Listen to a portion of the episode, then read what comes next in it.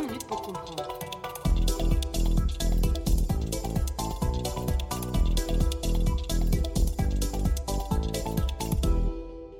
Bonjour à toutes et tous et bienvenue dans ce nouvel épisode de 20 minutes pour comprendre, le podcast qui vous aide à comprendre l'actualité internationale.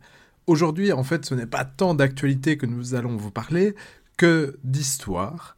En effet, il y a 80 ans, presque jour pour jour, le 7 décembre 1941, une attaque japonaise sur la base navale américaine de Pearl Harbor marque l'entrée en guerre des États-Unis et aussi le premier affrontement de ce qu'on appela la guerre du Pacifique.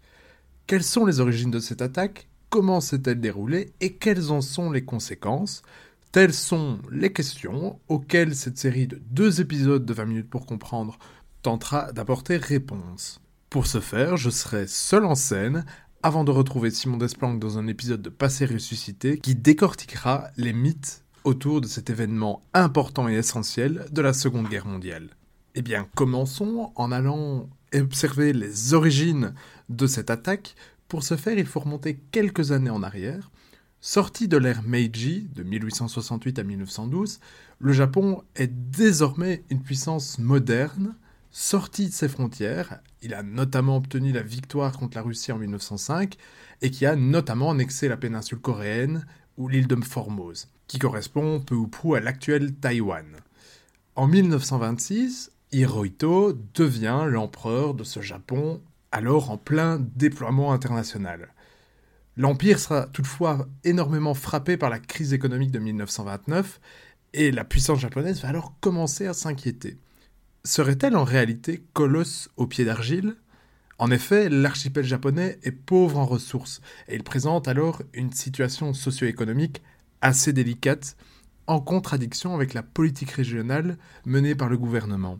Alors c'est très bien en effet de vous déployer, d'annexer d'autres régions autour de vous, mais si vous n'êtes pas capable d'améliorer la qualité de vie de vos citoyens, eh bien en réalité votre politique sera sévèrement remise en question.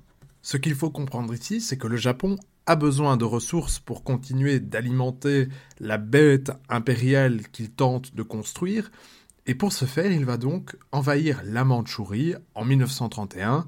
La Mandchourie, c'est une région à l'est de la Chine où le Japon instaurera ce qu'on appelait le protectorat du Manchukuo.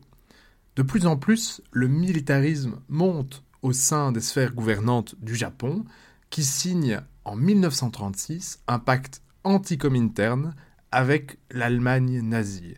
Anti-cominterne, ça signifie contre la deuxième internationale, c'est-à-dire contre l'Union soviétique, perçue comme ennemi commun des deux puissances.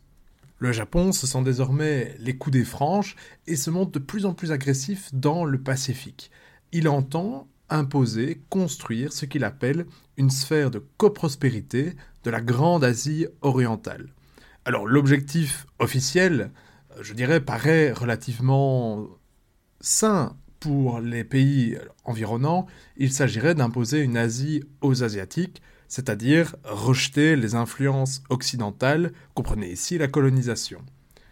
Toutefois, dans les faits, il s'agit en réalité d'instaurer une domination japonaise sur la région. Et cette domination passe mal, car elle est tout sauf pacifique, comme en témoigne notamment le massacre de Nankin, qui est commis en 1937 en Chine, et au cours duquel entre 100 000 et 300 000 personnes trouveront la mort avec une utilisation généralisée du viol, bref, un énorme crime de guerre.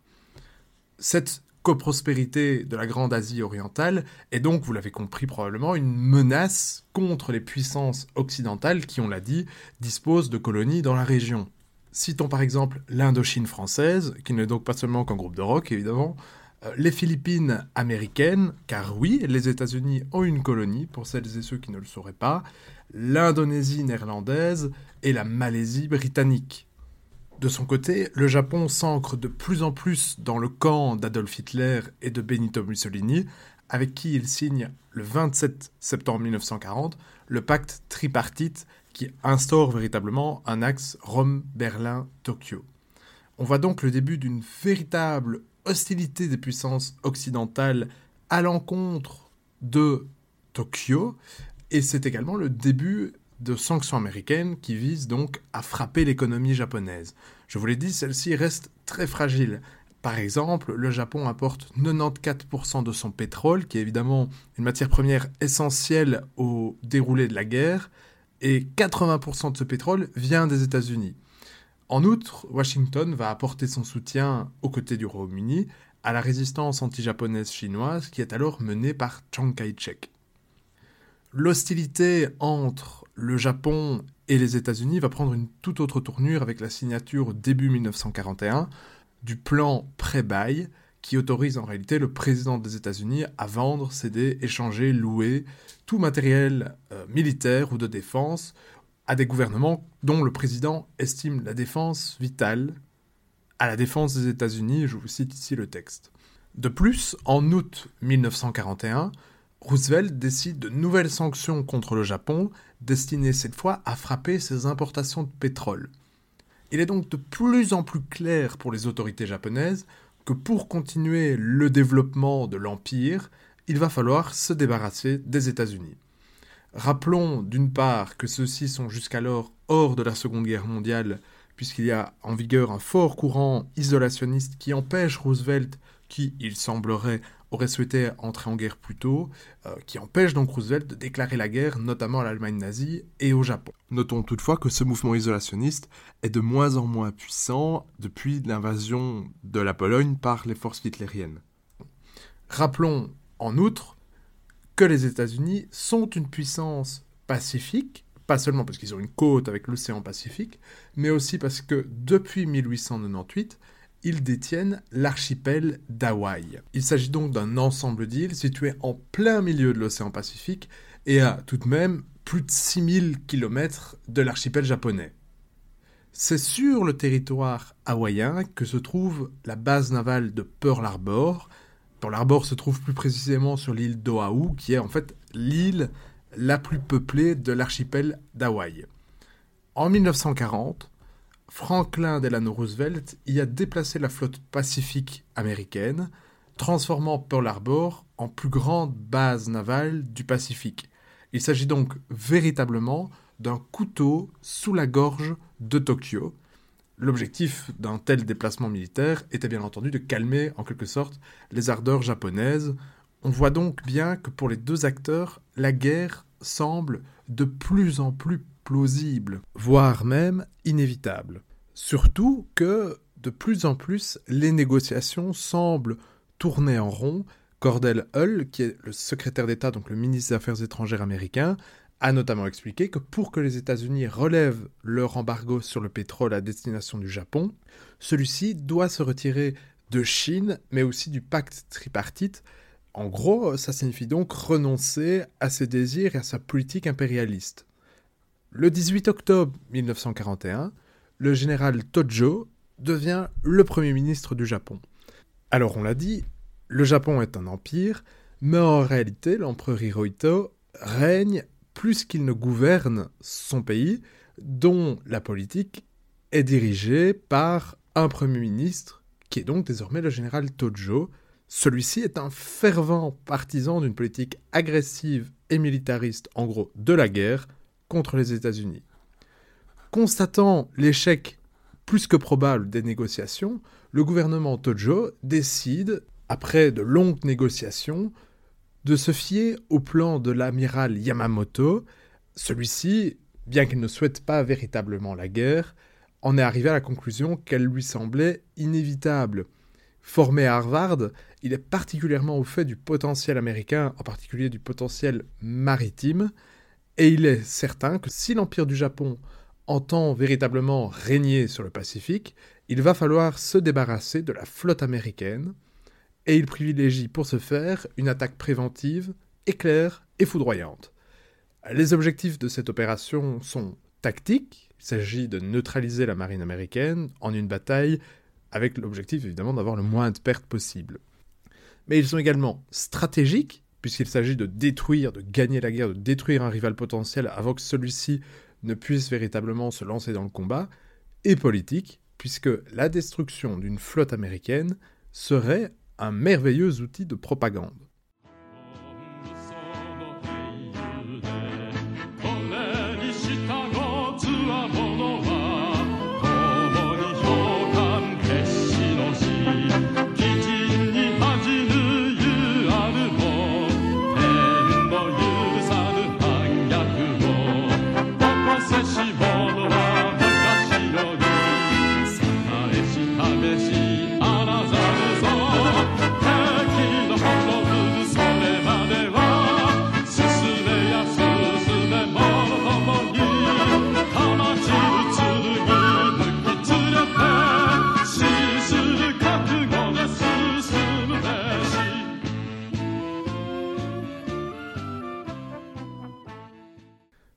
Officiellement, les négociations continuent avec les États-Unis. Il n'empêche, l'ordre de mobiliser les troupes nécessaires au plan méticuleusement préparé par Yamamoto est lancé le 5 novembre 1941. Je rappelle, on est alors toujours en négociation avec les États-Unis. Le 26 novembre, la première flotte aérienne japonaise, qu'on appelle aussi Kido Butai, se rassemble dans les îles Kuril sous la direction du vice-amiral Nagumo. La composition de cette flotte est impressionnante. Six porte-avions, deux cuirassiers, trois croiseurs, neuf destroyers, huit tankers, cinq sous-marins de poche et plus de 400 avions ont alors comme mission de traverser les 6000 km, je l'ai dit, qui les séparent de l'archipel hawaïen sans se faire repérer. Alors, fun fact, il s'agit d'ailleurs de la plus grosse concentration de porte-avions alors de l'histoire. Cette flotte entame son voyage alors que les deux gouvernements sont toujours en pourparlers. Le 1er décembre, Hirohito approuve le bombardement de Pearl Harbor, dont l'ordre officiel est envoyé à la flotte le lendemain. Le 6 décembre, la veille donc de Pearl Harbor, de l'attaque sur Pearl Harbor, Franklin Delano Roosevelt s'adresse à Hirohito pour lancer à nouveau un appel à la paix. Dans la nuit du 6 décembre, il n'y a pas de Saint-Nicolas, mais c'est quand même la fête à Hawaï où les marins dansent, chantent. Le 6 décembre, c'est un samedi, et donc euh, voilà, on peut faire la fête. Ils ne se doutent pas alors de la catastrophe qui va s'abattre sur eux. La suite tout de suite sur la page podcast de 20 minutes pour comprendre. C'était Vincent Gabriel, merci à toutes et tous pour votre écoute et à très bientôt.